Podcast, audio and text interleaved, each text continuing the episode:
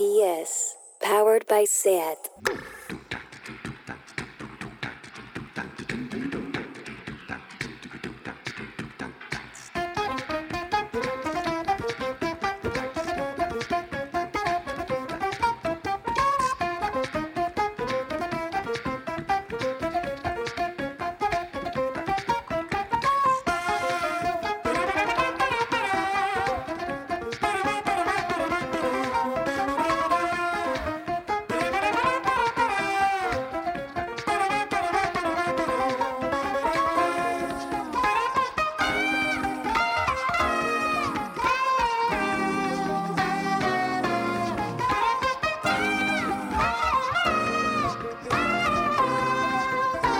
Bienvenidas a Tardeo. ¿Quién agrupará todos los vídeos caseros, TikToks y Instagrams lives de estos días como testimonio perfecto del confinamiento?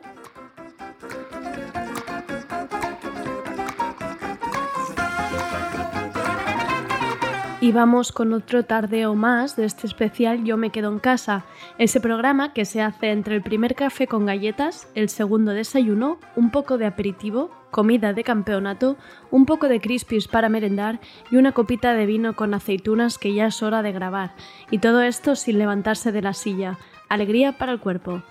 Desde su casa, Rob Román hoy será nuestro técnico virtual Empezaré por el Tranquimacín para conectar luego con casa de Sergi Couchard para que nos cuente las novedades del mundo de la música de hoy. Luego tenemos reportaje con nuestro reportero Adrián Crespo, que ya no es reportero de la calle, sino reportero de lo virtual. Hoy nos trae un especial Familias confinadas.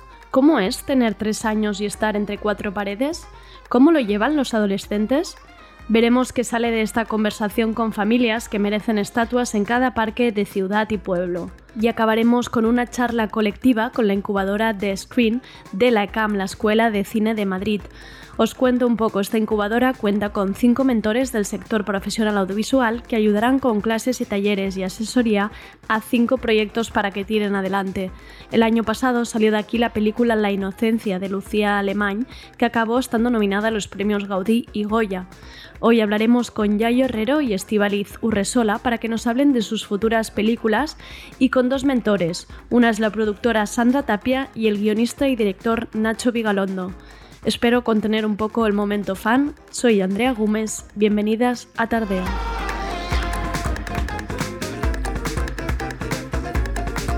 Tardeo. Porque no se puede saber de todo.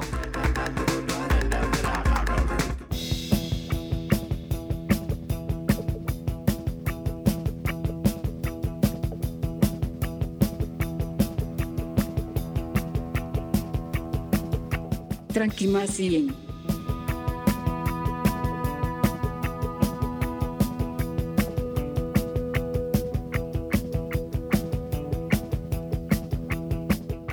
Pues en el Tranquimacín de hoy es para que reflexionemos sobre una situación que aunque a algunas personas les quede lejos, es importante que hablemos de ello. Se trata del curso escolar de la suspensión de clases, del descontrol de temario, de madres y padres incapacitados para ayudar en el aprendizaje, de casas con falta de recursos, de universitarios sin acceso a Internet, de situaciones psicológicas y emocionales muy fuertes y de una imposibilidad general de hacer clases a través de PDFs o fichas escolares.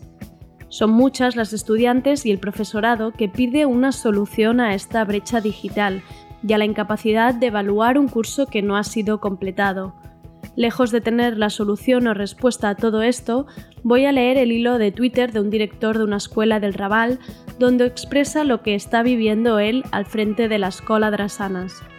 Dice Alphonse Espinosa Miró, tenemos niños sin conexión a Internet, niños sin ningún dispositivo, niños sin ningún libro en casa, sin papel, libretas, lápices o colores, niños sin un espacio propio, sin ninguna ventana en casa. Esta es la parte material, pero también hay niños, los padres de los cuales han de seguir trabajando legal o ilegalmente, niños con familias que han de trabajar todo el día en casa, niños enfermos, niños sin nadie que les pueda acompañar, con familias angustiadas por no poder ayudar a sus hijas e hijos, niños con familias ausentes, situación de violencia, algunas veces extrema, Y continúa, esta es la realidad de muchas escuelas todos los días del año, especialmente agravada con la pandemia, y pide que no se deje de pensar en estas realidades complejas.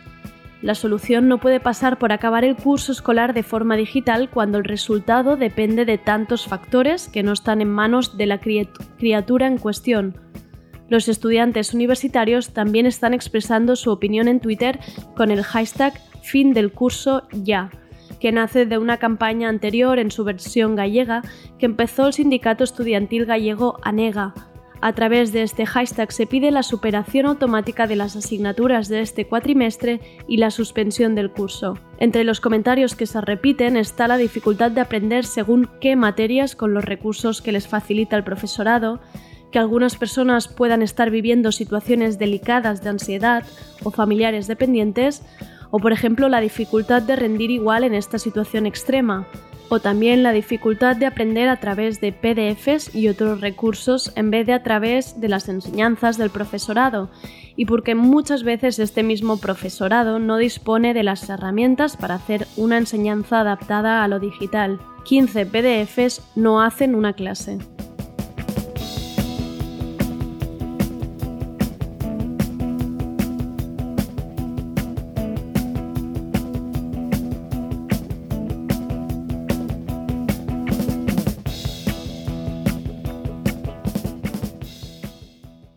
Me llamo Adidas Superstar. Y yo estuve allí. En los 90 la comunidad skater me cogió cariño y salí a patinar con Kit Hafnagel, Mar González y Karen Campbell. ¿Habéis patinado con ellos? Yo sí, estuve allí.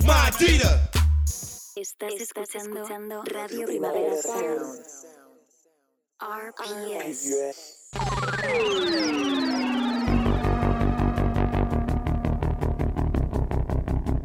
Lo de la música.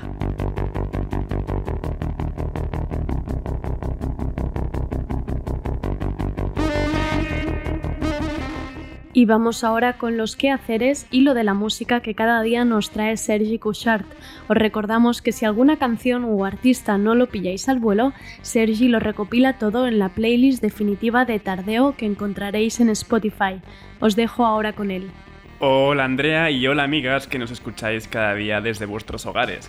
Ayer no cociné nada especial, fui a hacer la compra, eso sí, protegidísimo hasta arriba y todo en orden.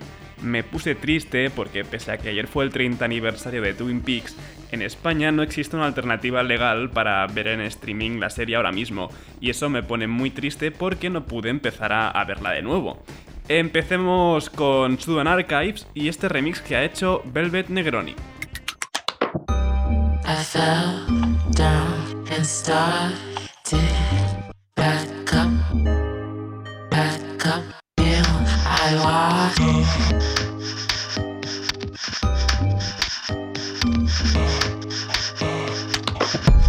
I fell down and started back up, back up. I fell down and started.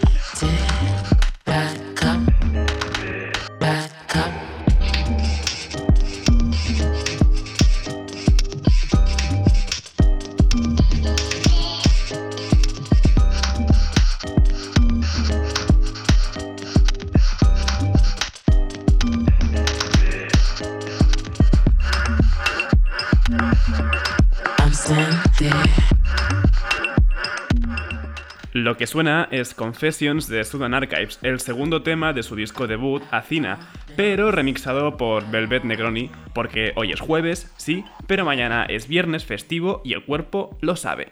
Y por eso mismo, como el cuerpo pide lo que pide, seguimos con Abiter y esta pieza psicodélica de 7 minutacos, Wake My Door.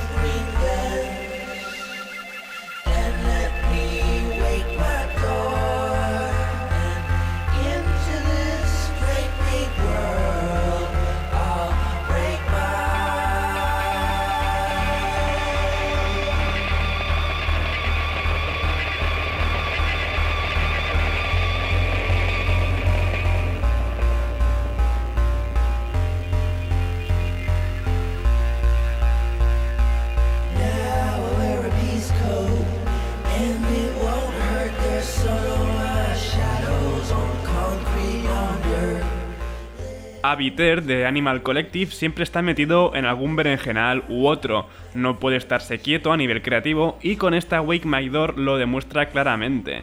Recuerdo que en 2019 sacó un disco y dos EPs ya. O sea, espérate lo que viene este 2020 y si le sumas el confinamiento, pues seguro que mucho más. Y después de dos años tenemos nuevo single de Washed Out, esto es Too Late.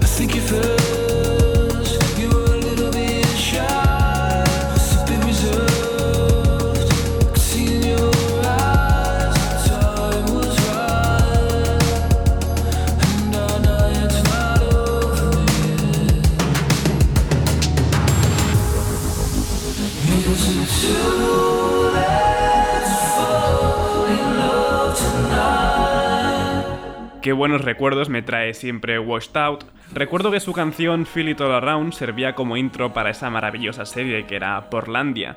Después de los singles Chimes y Step Back de 2018, que no sabíamos nada de él. Y si ya hablamos de discos, pues desde 2017 que nos tiene aquí con nada, vaya, sin nada. Y ahora vamos a músicos en cuarentena porque Tom Misch lleva ya unas semanas haciendo versiones y ahora le toca el turno a Them Changes de Thundercat. Maravilla.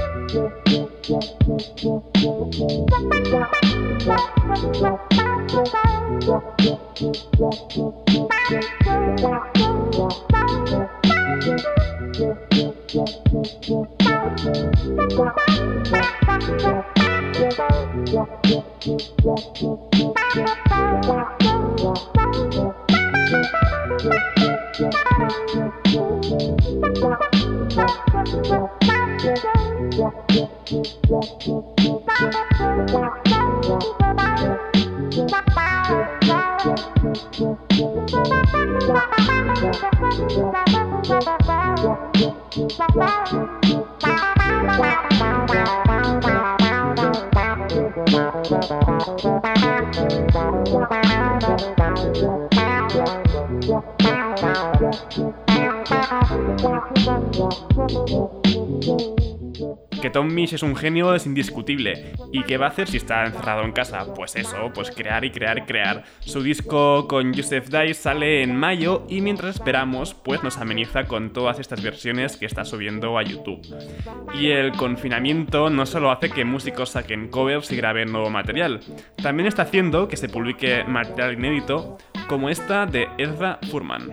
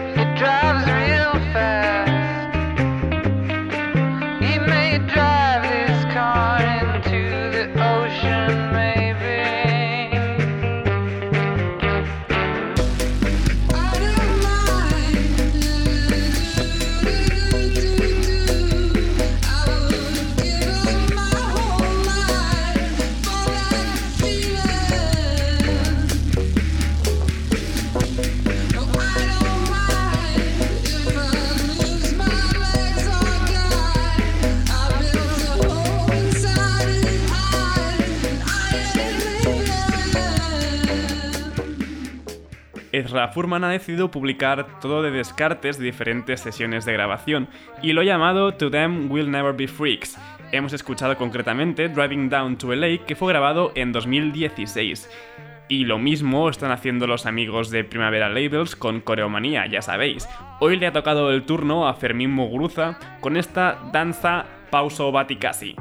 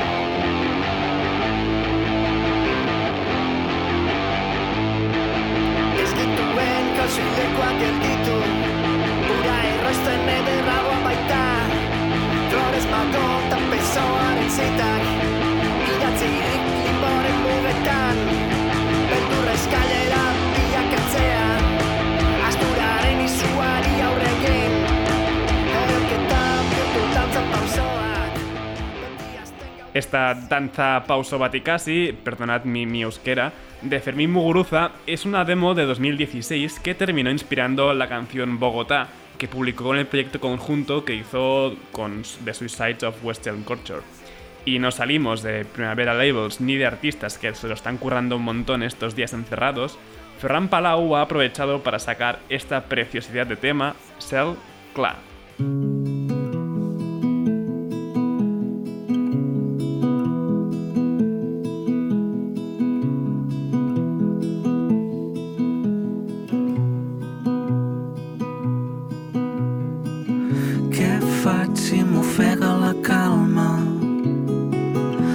Necessito explicar-t'ho a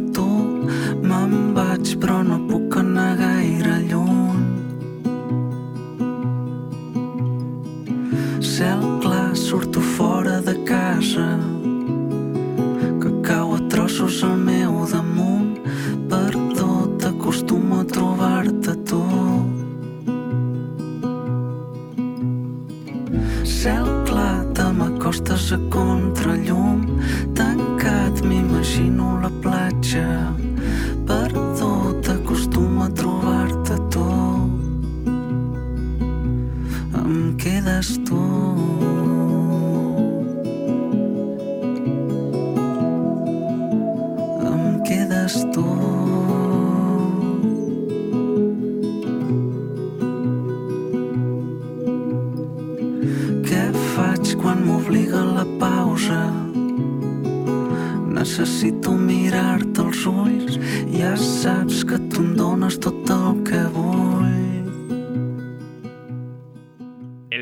muy pero que muy bonito, todo de imágenes caseras. Ferran Palau ha grabado esta selcla en su casa y la ha compartido con todos nosotros para hacernos llorar un poquito, pero para hacernos también sentir más acompañados en este confinamiento.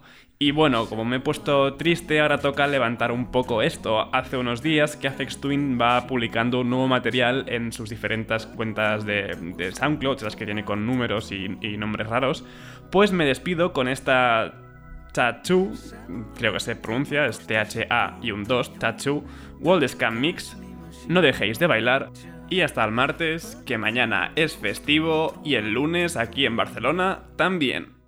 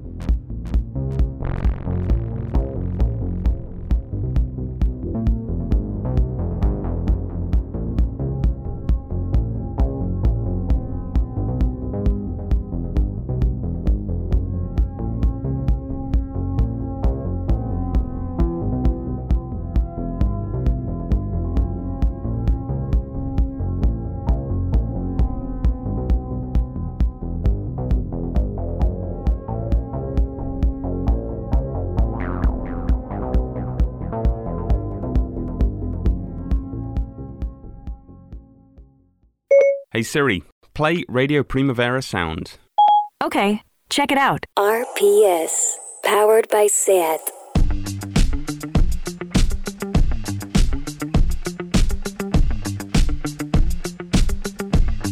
Salimos a la calle.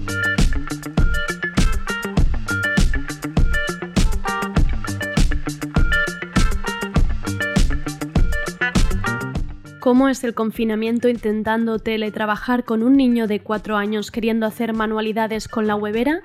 Si ya es difícil la adolescencia, ¿cómo es pasarla encerrada con tus padres sin poder dar portazos a gusto? El reportero de Tardeo ha pasado de ser nuestro contacto con la calle a ser nuestro contacto con otras casas. Adrián Crespo ha preparado un reportaje con algunas familias para que nos cuenten cómo está siendo el confinamiento entre madrugones, imaginación y convivencia. Dentro Report. ¿Qué pasa, Andrea? ¿Qué tal? ¿Cómo estáis? Eh, oye, que sepas que estoy muy frustrado porque el trato no era este. ¿eh? El trato era que yo saliera a la calle a explicarte historias que pasaran en las aceras, en las esquinas. ¿eh? Y aquí me tienes, eh, grabándote audios en, pijama desde el sofá de mi, de mi comedor. Eh, nada, podría ser peor. Yo estoy aquí solo. Mi compañero de piso decidió eh, irse a pasar la cuarentena en pareja.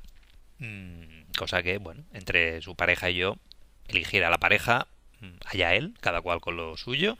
Eh, me consta, por otra parte, que hay gente que, que está pasando el confinamiento en familia, incluso, con hijos. Cosa que me parece de un, de, un, de un temerario, de un atrevimiento que tira de espaldas.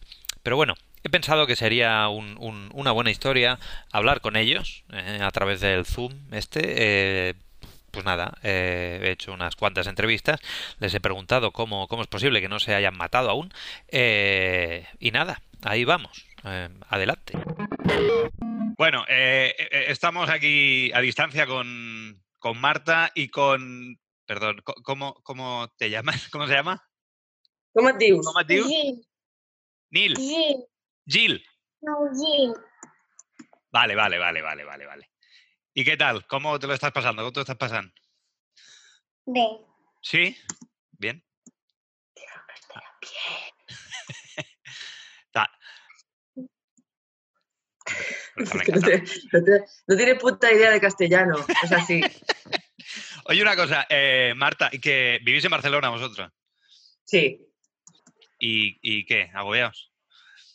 Agobiado, sí. Pero después de tres semanas se lleva mejor, ¿eh? O sea, la primera semana es, vale, eh, objetivo, no matarse, ¿no? No matarse con la pareja, no matar, no matar a los niños, sobre todo al pequeño que queda muy mal.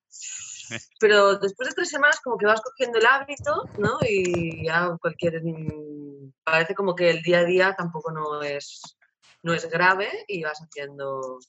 Vas haciendo, ¿no? Como que mejora. O sea, parece que debería ir a peor y no, en realidad estamos no. mejorando. Sí, sí, yo, yo creo, yo estoy solo y a mí me pasa un poco lo mismo. También te digo, perdona porque estoy en pijama, me acabo de despertar, como te decía. Eh, los horarios vosotros que los estáis cumpliendo, o sea, os despertáis a una hora prudente y os vais a la cama. Sí. Y además eh, mejora. O sea, piensa que tenemos un niño de uno y uno y otro de cuatro, ¿no? Tienes delante el de cuatro. Adiós. Eh, entonces, horarios más o menos de 7 se levantan, desayuno, a las 11 segundo desayuno, a la una comida, siesta, momento siesta es happy hour. Eh, Vosotros no echáis siesta, o sea, tú no, tú, no, tú no duermes la siesta, tú aprovechas la siesta de ellos para X. no, mira, entre semana a mí me toca currar en, Ah. en su momento siesta, no, y el fin de sí, el fin de te, ¿no? Te haces una peli o algo, Claro. porque para eso es fin de, si no ya sería toda una mierda grande. Eh, y luego eso, ¿no? Mm, Merienda, cena y a dormir. Y eso cada día, sí. Yo creo que lo más putada es como que de repente la di- hay difusión, ¿no? O sea, se confunde entre, entre semana y el fin de. El fin de cuando no estábamos confinados era, ¿no? Era como muy loco, muy paella todo el día por la calle, vermuts, gente, parques, no sé qué, y ahora de repente es todo como muy igual. ¿no? Y a veces pierdes un poco el, el ritmo de si estás en lunes o estás en sábado, que es un poco Sí, igual, sí, no sabes de casa igual. ¿Y, y el colega lo entiende esto? ¿Está entendiendo que, que la situación? ¿Le habéis explicado? Eh, sí, eh, habla del coronavirus, de si nos vamos a morir. Adiós. Y lo que sí es muy interesante, de repente dejó de pensar en que no podía salir. O sea, ya le es Ah, igual. Interioriza, ¿Explico? claro. Ya- Sí, sí. Lleva tres semanas aquí dentro, entonces ya como que le parece que es igual si salimos o no salimos. Pues ¿Me explico? porque- Qué raro. Tú estás como loco por irte a hacerte una paella en la Barceloneta y él ya está de palo. Bueno, pues solo subimos a la CTA, solo nos bañamos, solo estamos aquí dentro, la vida es así. Esta sensación de mm, nos podemos adaptar a todos, ellos la han adquirido muy bien. Mucho más fácil, ¿no? O sea, mucho más flexibles y más adaptativos con, con cuatro años que con, que con 35. Sí. Sí. Y el de uno ya ni te explico. El de No, uno claro, al de uno le da, le da igual. Pues Gil, vas a trabajar. ¿qué, qué, fa- qué estás fent ara? ¿Qué haces? Ah, está en el ordenador, con el ordenador, ¿eh? Está trabajando, está trabajando. Trabajando. ¿Qué, qué productividad? ¿Qué, qué, qué, qué- eh, No, el gobierno te lo agradece. teletrabajo- El concepto de teletrabajo lo tienen como muy hondo, ¿no? Muy Es alguien toca el ordenador, trabajar, trabajar.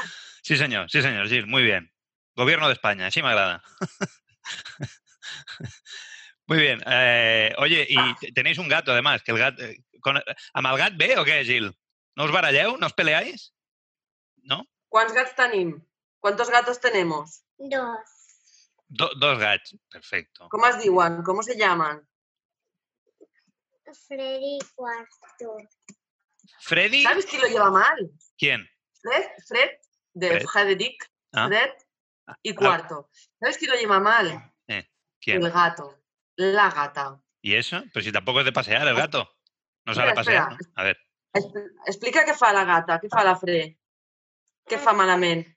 Ah, es pixa a, Ui. a tots els dits Què dius? de les persones. Se mean todas las camas. Yo creo que está hasta el coño de nosotros y entonces nos putea. Es una venganza del gato.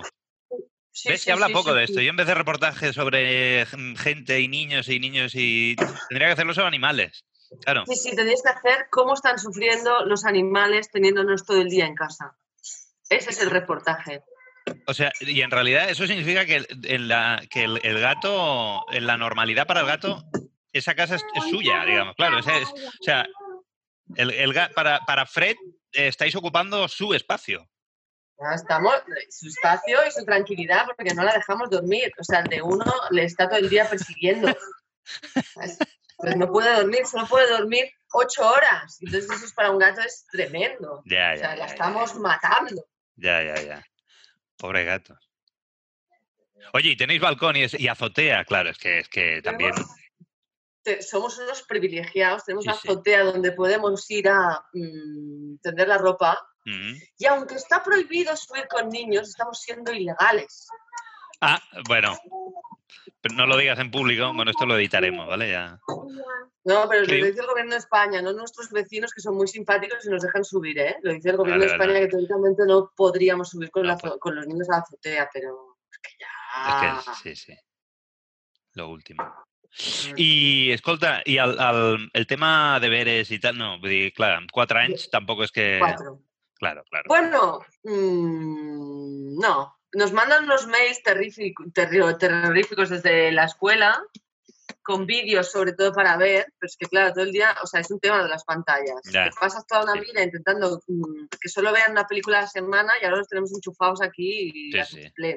No, y además el Gil, el Gil está ahí con el Excel a tope haciendo cálculos, ya me Eh. dirás tú para qué... Sí, sí. Entonces, bueno, hacemos algo, ¿eh? De vez en cuando miramos alguno de los vídeos que nos piden y tal, y alguna de las manualidades, pero también nos envían unas manualidades que necesitaría ir al IKEA para comprar todo lo que me piden. No, no, no se puede hacer. Luego solo tienes macarrones, harina no hay, ¿no? Porque se ha acabado toda la harina del mundo y hacemos lo que podemos. Pero contar, contamos muy bien, sabemos contar hasta 30 ya, por el tema ese de lavarse las manos y contar hasta 30. Ah, molt bé, muy bien. Tenemos matemáticas de virus. ¿eh? A veure, Gil, que després del 26 que ve, després del 26 que viene. 26... 27, no, No. quiere. Bueno, es igual. No es momento, no es momento. El sábado por la mañana ya me dirás tú, claro, claro.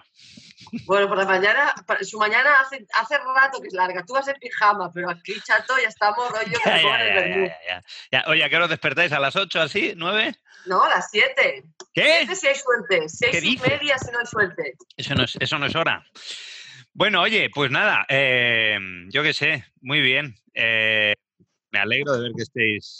Y me ha gustado esto de que al principio peor y que ahora mejor. O sea que para ti esto se os podría alargar hasta 2022. Eh, hombre, no. Pero es esa cosa de, tú no miras Instagram y los hashtags es tipo mente positiva, ¿no? Es para decirnos algo. ¿Qué quieres? Claro. Nos tiramos por el balcón todos en modo familia. ¿eh? Nos cogemos de las manos y ¡pam! El. Serio, eh, dejadme avisar para que lo grabe. Bueno, Marta, Gil. eh, Sí. Diem adeu. Adeu. Adeu, Gil. vermut. Sí, a fer vermut. Ah, muy bien, perfecto. ¿Tú qué quieres de vermut? ¿Qué vols? bitter- un Què bitter vols cash. beure de vermut? Molt. ¡Oh! Bé! Es fan del bittercast. Es un Clar fan que del sí. bittercast. Clar que sí, clar No que sí. tónica, es muy abuela. Jill es muy abuela. Fans del Bittercast siempre. Marta, muchas gracias. Ala, adeu. Un besito, adeu, adeu, adeu. Vagi bé, no t'avorreixis, adeu. Estoy aquí con Abel, con Eva, con Mirella y con Ainhoa. ¿Cómo estáis? Oye, ¿dónde, ¿dónde vivís vosotros? ¿En Barcelona? En San Boi de Llobregat, Barcelona. Y escucha, y Mirella y Ainhoa, ¿qué, qué, ¿cuántos años tienen? Yo seis. Seis años. ¿Y, Aino- y Ainhoa? Dile, tiene uno. Uno. Un año solo. Un añito. Bueno, ahora a cumplirá dos en julio. Pues está, está muy grande, es un terremoto. Pero que no Dice- sea en el coronavirus. Dice que espera que no sea el coronavirus para Ah, julio sí, ya. podremos ir a la piscina. Que tengo unas ganas. O sea, Mirella, eso es lo que estás echando tú más de menos ahora mismo, la piscina. Sí, ¿Y los Ya. amigos del cole qué? también. Sí, pero explícale, explícale que, que te gusta estar en casa a ti. Un mogollón. Le gusta estar en casa a ella. Porque los fines de semana no hago deberes. Ah, o sea, y ahora, pero esta- eh, ahora no, estás haciendo deberes ahora. El sábado y el domingo no hace, ¿a que no? De lunes a viernes Pero sí. de lunes a viernes todos los días hacemos un ratito. ¿Y, qué- y quién te los encarga? Tenemos una app en el móvil del cole, entonces cada día nos ponen deberes. Vale, y vale. claro, tú tienes, a ver, los puedes ir haciendo, no te obligan a hacerlos, pero bueno, nosotros lo vamos haciendo cada día un ratito. Tampoco machacamos mucho porque es difícil. Pero las cosas guays yo las hago. Ya, tú sola, ¿no? Claro. ¿Qué morro tienes, amiga? Oye, una cosa, ¿y vosotros trabajáis en casa? ¿Cómo, ¿Qué estáis haciendo? En casa. Sí, trabajamos en casa, intentamos combinarlo todo un poco. Evidentemente la el horario ha cambiado muchísimo, porque ahora la prioridad son ellas, sobre todo que, es- que no se aburran mucho, aunque a veces hay momentos también de aburrimiento, no pasa nada, pero que intenten estar activas, que no echen de menos el no salir. Suerte tenemos que tenemos una terraza bastante apañada, Así entonces es. Nos, nos, alegra eso mucho. Ahí. Cuesta, todo cuesta, pero bueno, se va haciendo, lo vamos haciendo bien. Porque vosotros curráis, normalmente no curráis, sea, curráis en casa igual. Sí, siempre, normalmente nosotros siempre trabajamos en casa. O sea, ya el teletrabajo lo tenéis por la mano. Sí, lo que pasa es que, claro, nosotros mm, los horarios del colegio nos va muy bien porque cuando tú trabajas en casa, si están las niñas en casa, no trabajas. Claro. O sea, intentas combinar un poco pues los ratos a lo mejor que ellas se pueden ir a jugar. Claro, cuando están en casa tienen que estar con... tienen- normalmente les, las estamos, estamos pendientes de ellas. Claro, Entonces, claro, los- el rato del colegio, pues para nosotros es nuestra jornada laboral. Ahora, pues eh, con Mireia sí que es más fácil porque ella o sea, a lo mejor se puede poner a hacer deberes y yo en un momento le digo, Mireia, me pongo aquí a tu lado y yo estoy trabajando y no pasa nada. Pero con Ainhoa pues cuesta más porque es más pequeña y Claro. no se entretiene tanto. Mireia, tú lo que tienes que hacer es ayudar a los papas a trabajar, que te den trabajo, que te contraten a ti, que te hagan un contrato Ella de nos ayuda, la Mireia nos ayuda mucho en las tareas de casa. Nos hace- Amiga. Pone la mesa, la quita, nos A ayuda. veces limpia el lavabo con la mamá, Sí. sí. A veces hago la cama del papa. Sí, sí, sí. O sea, el papa no hace la cama, ¿eh? Sí la hago, lo que pasa es que a veces, a veces me ayuda. Te han pillado, Abel, te han pillado. Oye, me- ¿y de horarios qué hacéis? Que, porque yo, por ejemplo, hoy me he despertado a, la- a las 12 y me, me estoy despertando a las tantas cada día, pero... Nosotras nos hemos despertado y hemos jugado en la cama. A vosotras solas, ¿eh? Bueno, la mamá también estaba ahí, ¿verdad? Los horarios intentamos seguir unos horarios, pero evidentemente son muy Los fines de diferentes. semana son diferentes. Sí, los fines de semana intentamos que aunque estemos en casa sea totalmente, bueno, bastante diferente a, a la rutina de cada día. Por lo menos con, la, con Mireia pues no hace- intentamos no hacer deberes, es todo más juego, ¿no? Y, y así pues también se distrae un poco más. Pero bueno, evidentemente a las 8 no se levantan, se levantan a las 10, a las 11. Claro. Eh, al no estar tan activas, porque claro, no, no, no hacen tanto ejercicio, como pues les cuesta más dormirse por la noche, entonces claro, se alarga todo un poco más. Sí, eso Pero nos pasa a todos, nos, nos pasa a todos, creo. Yo también el insomnio lo llevo mal. Sí, es Pero- que el no estar tan activo físicamente a nosotros se nos nota, pero es que a ellos es, es- es un montón. Y mira que las sacamos a correr afuera en la terraza e intentamos hacer juegos con ellas de, de- de correr y de saltar, pero no, no es en la rutina. Oye, escúchame, y conflictos, peleas, venga, no, no, no, no, no han habido de momento. Mireia, ¿tú te peleas o qué? ¿Cómo va esto? ¿Eh? La Mireia es la que me- nos peleamos. A veces nos peleamos, pero bueno, vamos llevando. No, la verdad es que la Mireia con la, con la pequeña cede muchísimo. Sí, sí. O sea, la Mireia... Mamá, ¿te acuerdas que ayer cuando vimos tu gran amigo que fue que iba allí? Y luego la, la, la Ainhoa eh, a veces es muy independiente, pero otras veces solo quiere estar con, con su hermana y, y la, o sea, la obliga a estar con ella y a jugar a lo que ella quiere. Y Mireia la verdad es que cede mucho. O sea, la pobre con la Ainhoa cede muchísimo. Es buena, es buena. y se porta muy bien. Ha tenido algún momento de agobio, de a lo mejor pues la notas, ¿no? Que igual se pone a llorar o está en algún momento pues no quiere hacer los deberes. Ya me voy a la Bueno, es Pero que la supo- verdad es que- ta- también si tenéis, si tenéis el patio grande, supongo que también en un piso más pequeño sería a lo mejor más conflictivo, ¿no? Yo creo que el espacio ahí debe ser una cosa bastante... Nosotros pensamos en la gente que tiene hijos en pisos y tienen que. Si para nosotros está siendo a ve- a veces duro, imagínate para ellos. Lo más difícil es no perder nosotros los nervios, porque o sea, a veces se hace difícil, porque a lo, a lo mejor una se pone a llorar, la otra quiere que le haga no sé qué, y claro, tienes que entender que es normal que se agobien, y entonces tú no te tienes que poner nervioso algunas veces, y también te cuesta porque también estás encerrado muchas horas, entonces La pequeña el otro día iba a la puerta y decía surtí, surtí, decía. sí, se quería ir, ella quería abrir las la, chaqueta, la, la chaqueta y surtí decía, ¿sabes? Imagínate. ¿Y qué, qué les habéis explicado? ¿Qué- ¿Cómo les habéis contado la historia de lo que está pasando? hay- bueno, dile que hay un. Bueno, le hemos explicado a la Ainhoa, le hemos dicho que, que hay una cosa mala en, en la calle y que no se puede salir, claro, ella es muy difícil. Pero Mireia, incluso en el cole, antes de que de esto, ya le habían explicado que había un virus y que se, se podía contagiar a mucha gente y ella lo, o sea, ella lo ha entendido súper bien. Sí. Ella lo tiene perfectísimamente entendido desde antes del encierro. o sea, Y no tiene miedos y, y la- el- los miedos y las paranoias que tenemos a veces no- los mayores, no, ella no. no, no, ellos no. A mí nunca me ha dicho... Ella se ve protegida con sus Sí. padres aquí. Claro. Pero sí, ayer nos hizo, fue la primera vez ¿eh? que se fue a la puerta y quería salirse. o sea, Mm, desde- ayer hasta- antes- ayer antes de ayer. sí. No lo había hecho todavía. Y sí, sí, se quería poner la chaqueta y se quería, picaba la puerta para ver si la abría y se iba, ¿sabes? Abrírsela a ver dónde llega. Yo qué sé. A ver, sí. Bueno, oye, pues ya está. Era más que nada ver eso, un poco cómo lo estáis llevando y tal. Bueno, aquí todavía lo estamos llevando con paciencia porque sabemos, también es verdad que le- les hago pinturas, hacemos cosas, intentamos hacer cosas para, Sí. para que estén entretenidas y se lo pasen bien. Pero bueno, lo, Los lo- compaginamos, porque yo ahora hago más amo de casa, o sea, Claro. hago más limpieza y más cosas, y ella que es que Eva fue profesora también, ¿sabes? Mm. Ella Amigo. fue profesora de P3 y ella también sabe más cómo entretenerla, hacerle cosas y todo, entonces. nos hemos dividido un poco. Yo me dedico un poco más a las niñas y él evidentemente a todo lo demás, comida, limpieza, orden. Y bueno, pues quieras que no, ayuda, porque cada uno tiene. Y luego él, sí que es verdad que con las niñas, pues el rato que está, sobre todo, es más para jugar. Sí, claro. O sea, entonces, pues lo intentamos llevar así un poquito. Y, eh, Lo claro, te habrá... aún todavía tiempo. Por Sí, eso sí. nos lo estamos tomando con mucha tranquilidad. Os debéis haber inventado un montón de juegos y la casa debe estar patas para abajo, ¿no? Oh, hay Hay cabañas por toda la casa. hay, hay, de todo. Hay dibujos, Sí, no, hay dejamos pintura. hacer cosas que antes, pues, eh, no sé, le saco sopa, le saco galés, Sí. para que hagan ella. Y eso antiguamente que va, o sea, tirar un galet al suelo era como, ahora mira, hacerlo y no pasa nada, ya lo recogeremos. Que luego es eso, a ver luego cómo se vuelven a acostumbrar a la vida, a la vida normal, ¿no? Ya, claro, eso no lo sabemos todavía. cómo Eso, como, como lo vemos todavía lejano. Mireya, ¿qué juego? ah, ¿Me puedes explicar algún juego que estéis haciendo estos días en casa o qué? ¿Alguna historia que os hayáis inventado? Me hablan de cabañas, ¿hay- ¿os habéis montado? No sé, ¿qué os habéis montado? La cabaña. Hay una cabaña también ahí. ¿Y qué, ha- qué ha- qué- qué pasa en esa cabaña? ¿Qué hay? ¿Qué, qué hacéis? Jugar a tirarnos. A veces se tiran a la cabaña. Bueno, tienen dos cabañas. Una ahí está debajo de la mesa ¿Eh? Ah, ya que lo digo, voy a tirarme. y Ah, se va a otra tirar. en la terraza. ¿Tú quieres? Venga, voy a tirarte. Sí, Oye, ¿y hacen vide- videollamadas con otros críos? ¿Hacen o, o qué? Sí, un par de veces la ha hecho la Mireia. Ya he hecho con algunas amigas.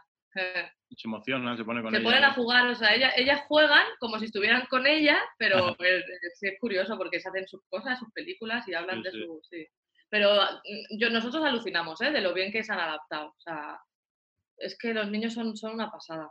Se adaptan enseguida a todo y, Sí, sí, eso me decía otra madre con la que he hablado, que, el, que la adaptación del, del crío ha sido una cosa fantástica. Sí, sí. tienen miedo, pues de eso que te hago. Yo, nosotros, o sea, yo hay momentos que me gustaría abrir la puerta, salir corriendo y decir el sol, el aire, ¿no? Pero ellos, o sea, ellas, no sé, se, se adaptan de otra manera. Mm. Sí, sí, es una pasada. Bueno, pues ah, ya está. A ver hasta cuándo dura esto, ¿no? Paciencia, así es que al final es algo que no decidimos nosotros, No, no, entonces descarado. tenemos que cogerlo como bien, de la mejor manera posible. Bueno, Andrea, y estamos ya con la tercera y última familia, que son Jordi, Marisa y, y Jana. Jana es un poquito más mayor que las personas con las que hemos hablado antes. Eh, ¿Qué tal? ¿Cómo estáis? Bien. Bien. Muy bien, muy bien. Aquí confinaditos. Confinaditos. Oye, Jana, ¿tú qué edad tienes? Ahora haré 16 en junio. 16 en junio, claro, algo más mayor. La gente con las otras familias, pues los niños tenían uno, dos, tres, cuatro años y, y decían que no se que no se estaban enterando de demasiado. ¿Tú, ¿tú cómo lo llevas, Jana? Bueno, aguantando aquí, haciendo lo que puedo. Subo un poco a la terraza, jugando a algún juego o algo así. Y haciendo deberes también y tareas del cole. Y escúchame, ¿estás haciendo, o sea, hay convivencia realmente con tus padres? ¿Más- ¿Hacéis cosas juntos o, o- o al revés? ¿O estás más separada aún de lo normal? Bueno, sí, hacemos cosas, pero también voy bastante a mi bola, a mi habitación. Porque si no es imposible esto ya, ¿eh? Si no, es imposible. impos- Tantos días ya. Pero, pero, ¿y qué, qué cosas haces? Yo qué sé, ¿haces la comida tú a veces o qué? Bueno, ahora sí porque estamos de vacaciones. Oye, se está grabando. Oh, lo, lo, lo, se están, se están descojonando, Jana. está- es el que, que estás pintando la realidad de una forma un poco decorativa. Es que es verdad. Porque ahora estamos de vacaciones. Bueno, yo estoy de vacaciones, entonces lo hago un poco, pero Porque no tiene deberes de la escuela. Espe- Vale, la pregunta es, Jordi o Marisa, ¿de qué os reíais? Bueno, la propuesta que nos hizo es que sí, que esta semana que estaría de vacaciones sería la comida. La verdad es que estamos a martes y... La he hecho dos veces. Bueno, la, la he hecho yo. Pero porque ya la habías hecho tú. Te he fet la pasta. Bueno, sí. Oye, pues no es mala, ¿eh? ¿Y qué, qué- qué propo- qué propuesta de, de menús tienes, por ejemplo? Venga. Porque a lo mejor según y cómo llamo a un globo y que me traiga, que me traiga alguna historia, ¿eh? A ver, una ensaladica, una- un poco de pasta con tomate, arroz. Estas cosas tengo Ah, bueno. Bueno, está bien, está bien, está bien. Y vosotros, Jordi, por ejemplo, ¿qué, ¿tú qué tal lo llevas? Bien, bueno, aquí con el teletrabajo, un poquito y aguantando. Tú también, ah, tú sigues trabajando, ¿eh? Sí, sí, sí, hay que, hay que seguir trabajando, sí. Y, y, y- y el tema familiar, o sea, o sea, tú de repente confías en las cualidades culinarias de Jana, básicamente, por decirlo de alguna manera. Sí, sí, no tengo otro remedio, estoy confinado. No, No, hombre, pero parece, parece que os lleváis bastante bien, ¿no? Sí, lo llevamos bien, lo Bueno, llevamos la, la- la verdad es que está con teletrabajo, yo también. Terminamos relativamente tarde Sí. y luego sí que cada uno tenemos una agenda bastante, bastante colapsada. Así, ¿eh? Y cuando naces un poquito de gimnasia, estás haciendo, pues eso, ¿no? Eh, hablando con, con algún grupo de amigos o con alguna amiga y ya no igual, quiero decir que sí que compartimos, pero tampoco excesivamente. Cada uno tiene un poco su espacio, ¿no? Claro. Sí que a la hora de la comida y a la hora de la cena es cuando compartimos más y luego pues hacemos igual algún juego juntos y, y eso, pero cada uno mantiene un poco su privacidad, eso es verdad, ¿eh?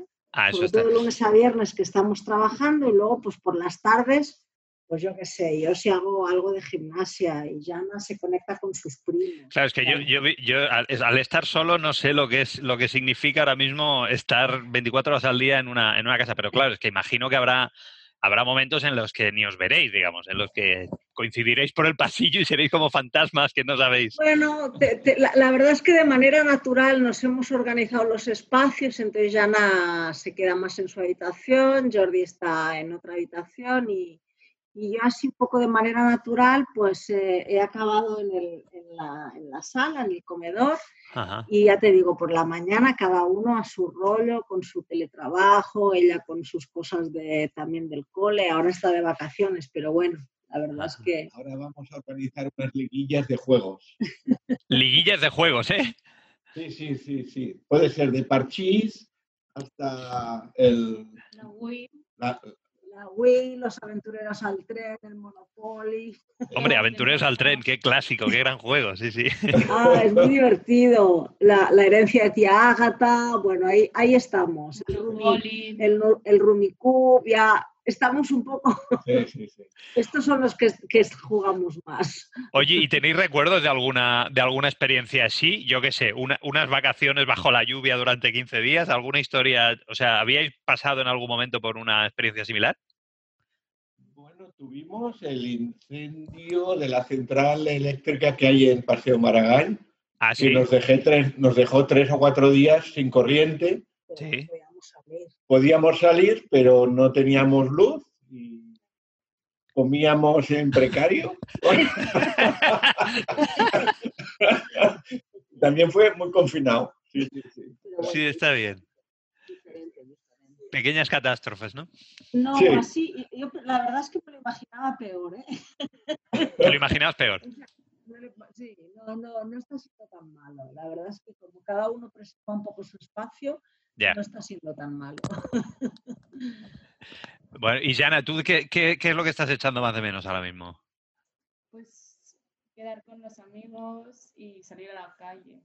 Y jugar a básquet también. Muy bien. Y, y- oye, porque tú tienes una hermana. Sí. Y que como que ella va, va- claro, no, no pasa por casa, digamos, o como. No está, no vive aquí ya. Ah, vale, vale, vale. Vale, vale, se ven en videoconferencias. Es que estamos aprendiendo mucho ¿eh? en videoconferencias. Sí, sí, yo también. yo también. Los escapes, los zooms, Los los... escapes, la, la- Y oye, sí, una pregunta que estoy haciendo a la gente también por curiosidad, por saber yo, porque a veces, a ver si soy yo el raro, pero ¿qué horarios tenéis? Más o menos, sobre, sobre todo tú, Jana, porque tú no estás trabajando, tus padres sí, pero tú, ¿qué, qué- a qué horario te, qué te despiertas? ¿A las 3 de la tarde cada día o cómo, cómo va esto? Voy a dormir tarde, hacia las una, dos, así. Claro. Pero despertarme, quiero hace- hacer cosas porque si no ya me parece todo muy, como todo igual, siempre lo mismo y quiero como cambiar un poco y me despierto antes, bueno, antes, a las diez y media o once, depende si voy a dormir más tarde o menos. Para hacer un poco de deporte también después. ¿Qué, deporte bueno, hacéis o qué deporte haces? Subimos a la terraza. Hemos inventado un circuito. Un circuito, ¿eh? Andar, sí. de correr, de saltar. Vamos siguiendo las paredes como los leones del zoo. Está, está bien, sí, sí. Y con algún vídeo o algo. ¿Y estás haciendo algo que no, que no hicieras antes, rollo, yo qué sé? ¿Has empezado a escribir una, una novela o, o estás pintando? ¿Qué, ¿Haces cosas que no hicieras antes? mirar fotos antiguas para hacer un álbum con fotos antiguas de cuando era pequeña. Bueno, ha construido un álbum en realidad, ¿eh? Y la idea ahora es rellenar el, el álbum que, que ha hecho también con fotos. O sea, la idea de hacer el álbum es para, para luego pues hacer, ¿no? buscar fotos de cuando era pequeña y eso. ¿Qué plan tenéis así para cuando acabe esto? ¿Algún plan especial? ¿Os vais a ir a Ah. comer una paella a Sitges o algo? Sí, con los amigos ya, bueno, mil planes. Bueno, hacemos, a- ver- y hacemos vermuche, ¿eh? Con el, con el Skype. Así, ¿eh? Muy bien. Y comidas. Ponemos la pantalla en un lado y nosotros hacemos el vermuchillo. Y los otros en el otro lado también. Sí, sí, sí. A, a quien se le cuente lo que tenemos que hacer estos días, ¿eh? Sí, sí, sí. Sí, sí, Imaginación al poder. Bueno, Jani, cuando acabe, tú, y, y tú a lo mejor cuando acabe esto te independizas o qué? Pobre de ella, pobre de ella. Un poquito le queda todavía. Un poco.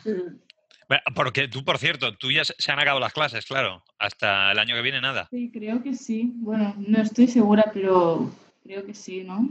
Bueno, ella está haciendo, le ponen deberes, hace exámenes por, eh, por internet, Por con internet. el Drive, sí, y hacen trabajos en común con Skype y reuniones, sí, hay PowerPoints que envía a la escuela, bien. Bueno, oye, pues ya estaríamos. Muchas gracias. De nada. Que lo paséis muy bien. Un abrazo. Un abrazo. Pues nada, tú, ya lo has oído. La gente lo lleva decentemente bien, ¿eh? Conviviendo con sus hijos e incluso con sus padres. Cada día me lleva una sorpresa nueva. Bueno, hasta aquí el reportaje, Andrea. Eh, nos vemos próximamente. Espero que el siguiente sea ya desde la calle. Un beso.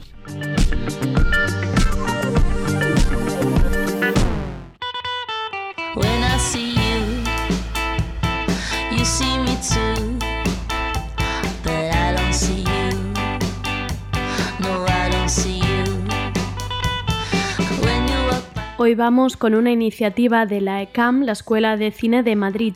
Se trata de la tercera edición de la incubadora The Screen, un programa que quiere facilitar el desarrollo de proyectos audiovisuales con la ayuda de dinero y con sesiones informativas por parte de profesionales del mundo del cine.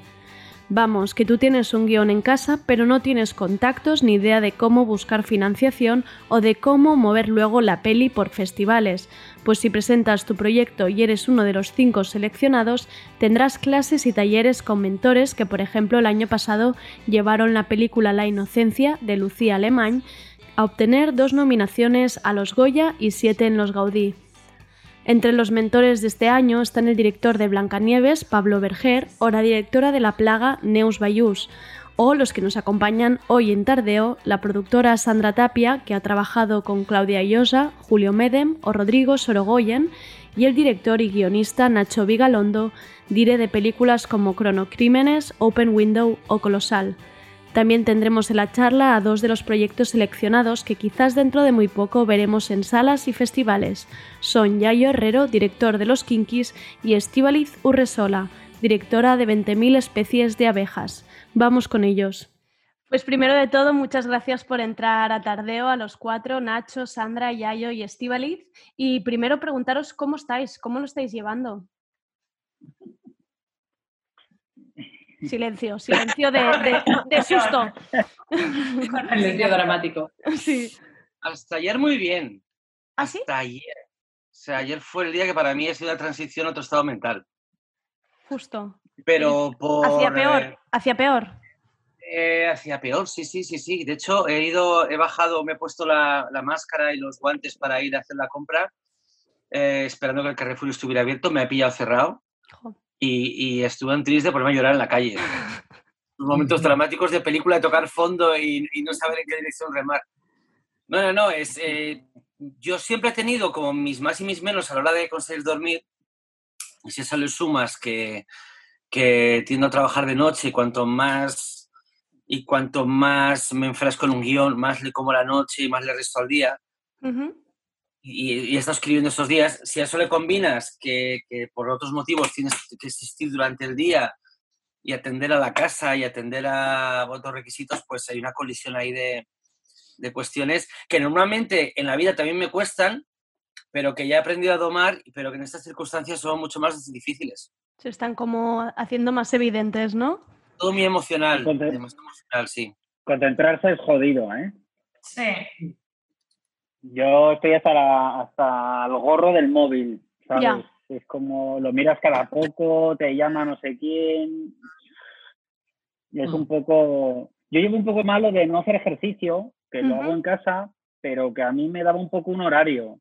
Eh, Ya. O sea, que yo escribía tal y me iba luego al gimnasio y luego volvía y ahora es como, ¿sabes?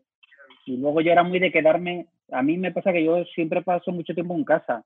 Eh, tengo un defecto que es como siempre llevar la contraria y ahora cuando todos estamos en casa como que me pide más salir, ¿sabes? Y Me, me está jodiendo un poco, ¿sabes? Es como, lo llevo mal, lo llevo mal también de que me pidan la documentación por la calle y, y, y todo este rollo, ¿no? Pero bueno, es lo que hay, ¿no? Yo estoy aceptando consejos de mis amigos freelance, porque claro, yo todo el día viajando, rodando fuera, moviéndome, en mi casa muchas veces hacía el cálculo de que me salía más a cuenta pagar un hotel que un alquiler o una hipoteca. Entonces, claro, de repente pasar tanto tiempo en casa es entre maravilloso y terrorífico. Ya. Y luego, y luego esta sensación de, de, de tragedia sin shock, ¿no? Y, y, em, eh, no, Nunca ha muerto tanta gente por un, por un motivo concreto desde que hemos nacido. O sea, ningún acontecimiento terrorista se ha cobrado tantas vícti- víctimas, ninguna, ninguna catástrofe natural. Sin embargo, eh, no hay un shock, no hay un shock que nos, que nos electrifique a todos, sino que hay como una especie de... una lo he llamado el baño María. Estamos como- todos como, como el baño María, como, como medio recalentados. Eh, como, a- como asumiendo eh, el que las cosas vayan a peor o a mejor sin que nos sorprenda nada. O sea, si las cosas, si después de, de este encierro eh, la sociedad se restaura en dos días, no nos va a extrañar. Lo, vamos a decir, ah, bueno, vale, pues era así. Pero si no vuelve a restaurarse nunca, también diremos, ah, pues mira, pues lo normal, claro, ¿cómo se va a Claro. restaurar esto? Claro, Una sensación de, de lí- líquida en el más sentido. sí. Con, con mucha gente precisamente de la que he ido hablando, lo que más les preocupa es la salida, ¿no? De, la, de que cuando, cuando el, pues digamos, el confinamiento acabe, pues se recuperarán cosas, si sabremos volver a ser, soci- bueno, ¿no? Si querremos volver otra vez a esa sociabilidad tan, tan amplia de antes o si al revés nos costará Mm. todo un poco más.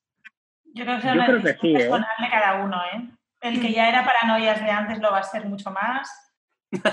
Claro. Pre- precavidos, pero vamos, yo a mis amigos ya se lo digo y a mi gente, a mí que no me anden con tonterías cuando les vea, yo voy a dar abrazos adelgazantes, post cuarentena, o sea, a perder 100 gramos por abrazo. Que dicen, dicen que vamos a, acercarnos menos, pero yo, yo creo que, que no. que es un poco lo que dice Nacho, sí, que yo creo que cuando nos dejen salir vamos a salir todos en tromba. ¿eh?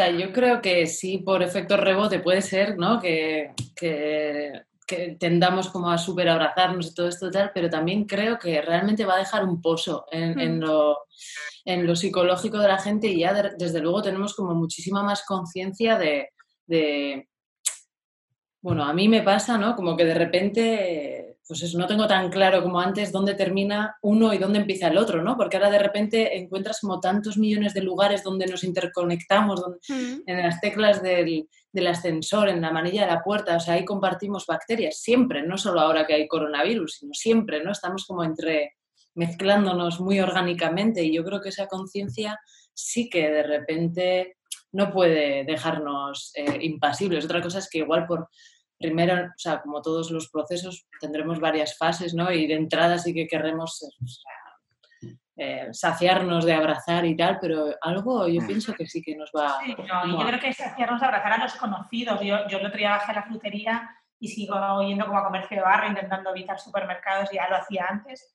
Y me sentí violenta yo sola porque tenía un señor que se me acercó muchísimo, iba sin guantes y sin nada, muchísimo que a lo mejor estaba a menos de medio metro. Sí. Y yo me desplacé y me sentí mal conmigo misma de violenta, de decir, wow, le he hecho como un feo a este señor que, ¿sabes? Me he separado, ¿no? Pero luego pensé, bueno, pues es lo que toca, ¿no? Ya. Y imagínatelo multiplicado por cientos de situaciones cuando poco a poco vayamos saliendo, no sé cómo lo vamos a hacer. Ya. Ah, Entre gente con un determinado estilo de vida se ha vuelto tópico el comentario de ahora me doy cuenta que llevo toda la vida viviendo en cuarentena, ¿no? Como eh, yo, yo, por ejemplo, tiendo a ser muy, muy hogareño y tiendo a ser casi eh, ermita- ermitaño y sobre todo en las épocas de, de escribir, pues me convirtió en una cucaracha, la cucaracha de Kafka, ¿vale? De acuerdo. Y se dice mucho eso de, de- de, claro, la vida que teníamos antes y la que, ten- y la que tenemos ahora no es tan diferente. Pero no es verdad, porque no tiene nada que ver estar en casa por, por voluntad propia que estar en casa por cojones. Uy, mi vida, no tiene nada que ver. radicalmente, ¿eh? Vamos. No tiene nada que ver. Eh, y vamos a la incubadora, que en realidad aquí hemos venido a hablar de, de la incubadora. De, yo podría estar hablando con vosotros, vamos, del confinamiento hasta los fines. Pero esto empezaba en marzo. Entiendo que ha cambiado todo absolutamente, porque la idea de esto era precisamente networking, veros, em, talleres, sesiones mm, conjuntas. ¿Qué, qué- qué ha pasado ahora? ¿Cómo, cómo lo estáis haciendo? Como Se está podemos. redefiniendo. Online. Online, todo lo que se puede, ¿no? Y, y muchas cosas que se pueden dar online, pero quizá no se pueden dar en el mismo formato, quizá de ocho horas que antes estaba planteado, ¿no? Igual se pueden dar online, pero igual solo soportas cuatro horas de online, Claro. de charla un día por la mañana. Entonces, ahí sí que están haciendo bastante encaje de como de reorganizar todos los contenidos, ¿no? Pues más, más videoconferencias. Sí. Sí, sí, más videoconferencias, sí, sí. Obligados totales a las conferencias ahora mismo. Eh, am, oye, y Yago y Estivaliz, imagino que habéis tenido que vender muchas veces el proyecto ya, pero una vez más para los oyentes, contadnos de vuestro proyecto, vuestra peli. Venga, Venga, adelante, ya. Bueno, pues eh, mi peli es 20.000 especies de abejas, que es eh, un retrato familiar que mm, detona un poco la menor de, de tres hermanos de, de un matrimonio en plena separación, ¿no? Y es cuando este verano, por, por primera vez, digamos que ya se expresa y se manifiesta como una niña, a pesar de que todos le han tratado y, visto y, y entendido como un niño desde que nació, ¿no? Entonces esta realidad va a provocar una serie de movimientos en todas las piezas de, de la familia y bueno, es un poco el, ese momento primero en el que, en el que en el que la familia, sobre todo la madre, que es junto con Lucía las dos protagonistas del film, pues, pues cómo afrontan esta realidad y ya ha dejado de, ser un juego ni nada que como lo entendían hasta ahora, ¿no? ¿Y en qué punto estabas cuando lo presentaste? ¿Cómo, cómo está el proyecto de avanzado? Pues bueno, estaba en una tercera versión de guion. El proyecto comenzó en una residencia artística que convocaba eh, Gariza Films, que es la productora que actualmente me acompaña.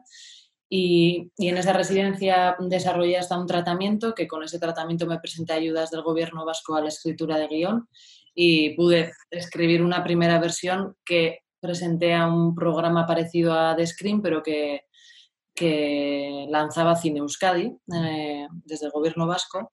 Y entonces durante todo el año pasado pues obtuve distintas mentorías de guion, dirección, producción con Celia Rico, Anaí Berneri, eh, Luisa Romeo, bueno, con distintos perfiles de mujeres profesionales y entonces, bueno, durante este año pasado desarrollé la segunda y la tercera versión de guion, que es con la que me presentaba de Screen y con pretendo pues sacar pues, la cuarta y esperemos definitiva más o menos, aunque esto sabemos que siempre está como en constante, pero bueno, por lo menos sí para tener una herramienta de trabajo que, con la que empezar a tomar decisiones más en fijo, ¿no? ¿Y hay en tu caso? Pues la, mi peli es una peli kinky, protagonizada por dos hermanos gemelos. Eh, dos chicos ahí de barrio, que son dos hermanos gemelos, y, y, bueno, cuenta un poco la historia de ellos, desde que son unos criminales de poca monta hasta que poco a poco se van metiendo en bandas, y vamos viendo un poco lo que es su relación, que es un poco lo que estoy trabajando ahora en la nueva versión del guion, profundizar un poco más la relación entre los gemelos, porque yo tengo un hermano gemelo, Mm. que normalmente es el que me hace todas las músicas de todo lo que hago, y, y me apetecía hacer una peli. Yo siempre he hecho cortos y pelis, pero que transcurrían muy lejos de España y de, y de, y de lo que yo conocía, ¿no? Que a mí me parecía eso divertido. Y ahora pues me apetecía hacer una peli un poco más cercana, porque el mundo de los kinkies y de los delincuentes es un mundo un poco que, con el que siempre tengo mucho contacto, porque mi padre era, era fiscal, llevaba una prisión cuando, cuando era pequeño, y, y claro, imagínate, pues a mi casa me llamaban, venían a visitarnos todas las familias de los kinkis para pedir ayuda en los 80 y en los 90 y no sé, de repente fue al morir mi padre y, y como que empecé a tener una especie de retorno a ese, a ese, a ese mundo. Pues realidad yo nunca he sido tampoco un gran fan del cine kinky durante mi adolescencia, pero ahora, ahora sí pronto soy un gran fan. Es como volver casi a mi infancia. Hay pelis que veo que es como ver a, lo- a las, a los personajes que, que yo que sé, que venían a visitarnos a mi casa y, y que en aquella época pues me incomodaba bastante. ¿eh? Ya. Y estas, las dos historias, tal cual contáis, em, parecen muy de aquí, pero entiendo que una de las cosas de la incubadora es también internacionalizarlas, moverlas por festivales. Nacho, en tu caso, con el tercer corto llegaste a los Oscars, em, Cronocrímenes llega a Sundance, Colosal ya sabemos, no es que haya llegado, es que empezó fuera casi. Supongo Ya, que es ya, algo que, que también explicáis ¿no? en la incubadora de cómo, cómo dar este salto fuera. Lo peligroso es eh, que la, volu- la voluntad de dar el salto fuera eh, contamine el proyecto. Eh, que una película llegue fuera eh, depende de muchísimos factores y, y- quizá los más vitales, lo que puede hacer que una película tenga proyección internacional, tiene que ver más con la pureza del discurso más que con una estrategia de, de ventas internacionales. O sea, por ejemplo, Colosal eh, acabó siendo una película norteamericana, pero eh, cu- cuando escribí el primer esbozo eh, transcurría en Cantabria. La- el- las razones por las que acabó siendo una película eh, extranjera para mí, eh, pues tienen que ver más con las, la- las volteretas del destino que otra cosa. No creo yo que, y cada vez menos además, ¿eh? y cada vez menos, la película más internacional eh, española de un tiempo a esta parte es El Hoyo, una película que, que está hecha con unas ambiciones yo creo que muy limpias. Y bueno, también estamos en el año de Parásitos. Las estoy recorriendo como ejemplos muy, muy trallados, pero que confirman que cada vez es menos, menos la necesidad, cada vez es menor la necesidad de poner en cuestión nuestra identidad para que nos vean fuera. Claro.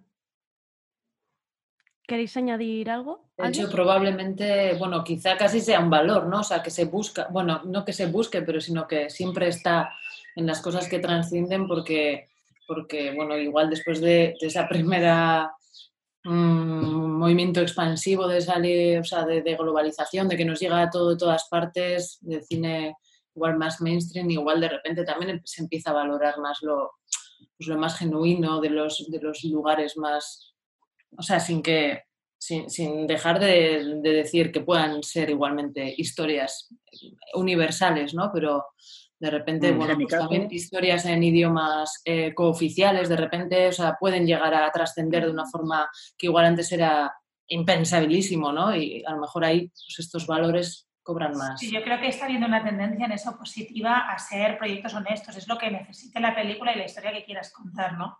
siempre está condicionado obviamente por la financiación y todos estos temas, pero yo creo que, que, si el proyecto funciona y da igual el idioma en el que esté rodado, da igual, si la historia es buena y lo que se quiere contar está ahí, ya está. O sea, sí que es verdad que hace tiempo atrás, en mi caso, por ejemplo, producíamos mucho cine en inglés que ahora no necesitamos rodar en inglés. A no ser que la historia lo, lo exija por una razón de naturalidad, ¿no? Y se venden igual las películas y puede salir igual, pero porque hay una cuestión de, de no tener que hacer estos europuddings y estas cosas un poco Exacto, sí. artificiosas, eh, Sí. porque ahora estamos en otra situación. O estábamos, ahora no sé si usar el presente. Estaremos. Eh, a mí, en mi caso que, que tuve el otro día la tutoría con Nacho sobre mi guion, en realidad siempre hablábamos de, de qué es lo mejor para la historia. En realidad, igual en algún momento hemos hablado de anécdotas, de, sobre todo de Nacho, ¿no? porque él ha currado mucho fuera internacionalmente, pero cuando hemos abordado y tocado el proyecto, siempre hemos hablado de qué es lo mejor para, para la historia y cómo mejorarla eh, y hacer justicia al mundo que pretende reflejar. ¿Sabes? Que, que yo creo que ese es el.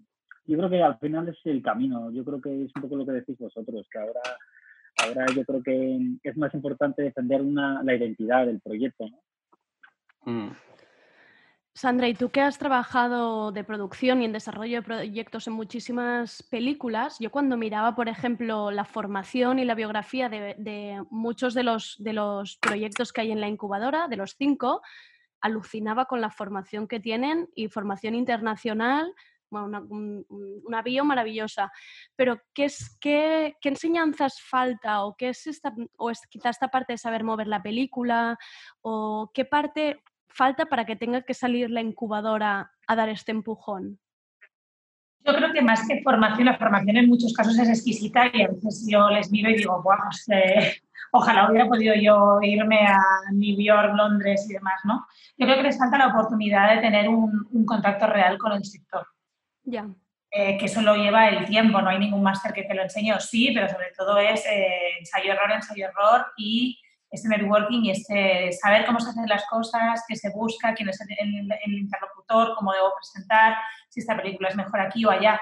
A ver, nosotros nos hemos equivocado más de una vez, lo hemos acertado a nivel de estrategia, pero yo creo que la formación es exquisita, es una cuestión de tiempo y de, de- de acceso a este mundo profesional, ¿no?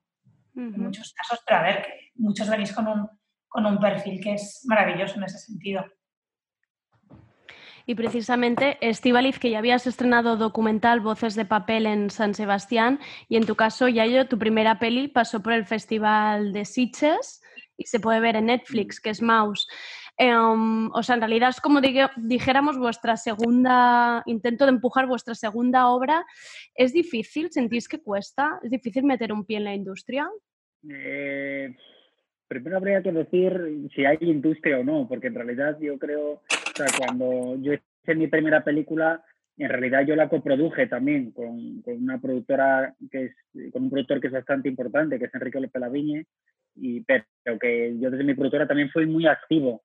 Entonces, claro, yo no sabría decirte si, si, objetivamente yo he trabajado con la industria, porque cuando yo piso la industria, o sea, yo antes pensaba que, por ejemplo, trabajar con Enrique y con un productor independiente era estar en la industria, pero ahora de repente que ya lo, he trabajado con él, siento que no lo he hecho porque creo que igual es trabajar más con una tele, ¿sabes? O, o- no sabría decirte.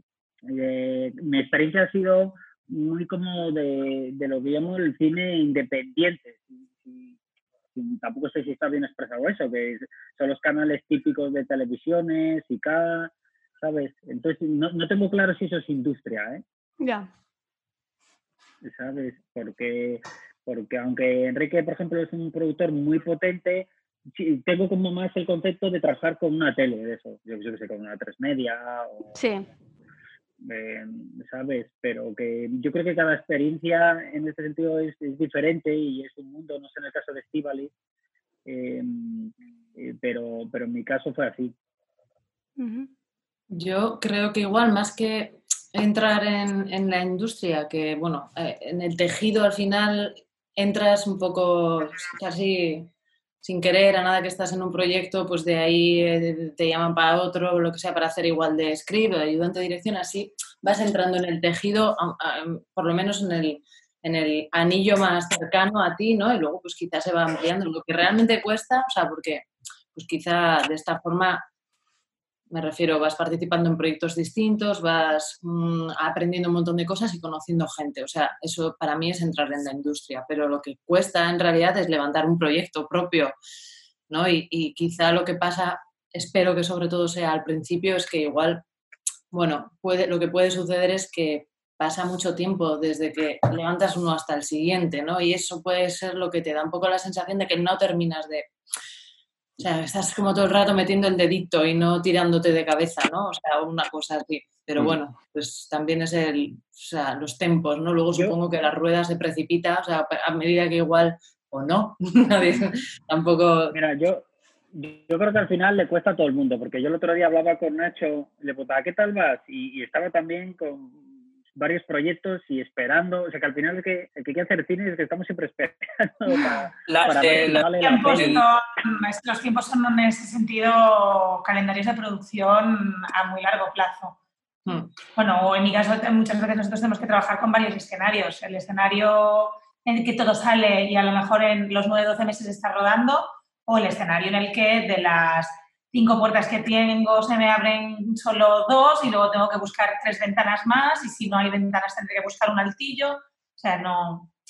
Yo creo que estáis, eh, estáis aludiendo a, un, a una, una muralla imaginaria que todos imaginamos en un momento de nuestras vidas, que es la que una vez que cruzas eh, te, te permite acceder a un mundo en el que, en el que todo eh, tiene unos ritmos adecuados y dirigimos una película al año como Woody Allen y cada proyecto que escribimos genera una confianza inmediata y entonces ahí germina eh, la película sin facilidad eso no llega nunca, jamás. O sea, el, el- el estado mental, el estado mental en el que os que estáis describiendo muy bien ahora es exactamente el que al que os vais a enfrentar el resto de vuestras vidas. Sé que esto es Totalmente durísimo de acuerdo.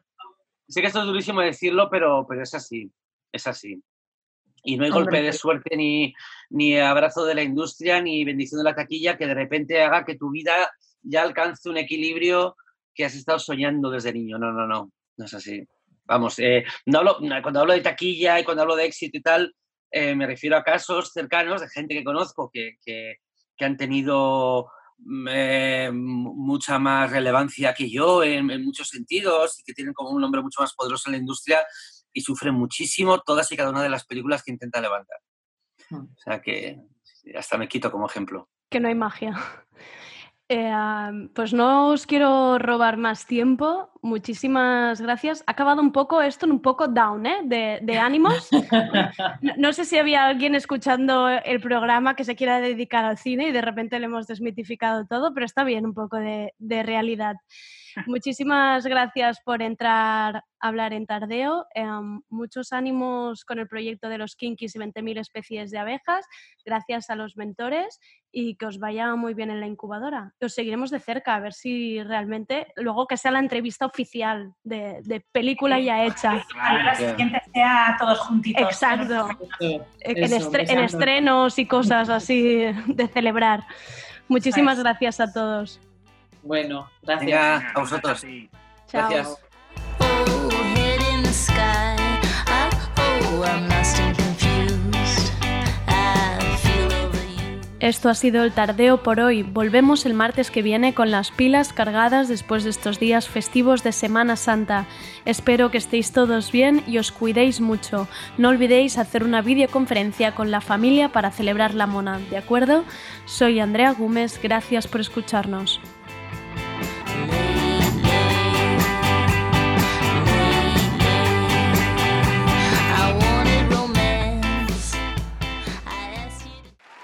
Me llamo Adidas Superstar y yo estuve allí.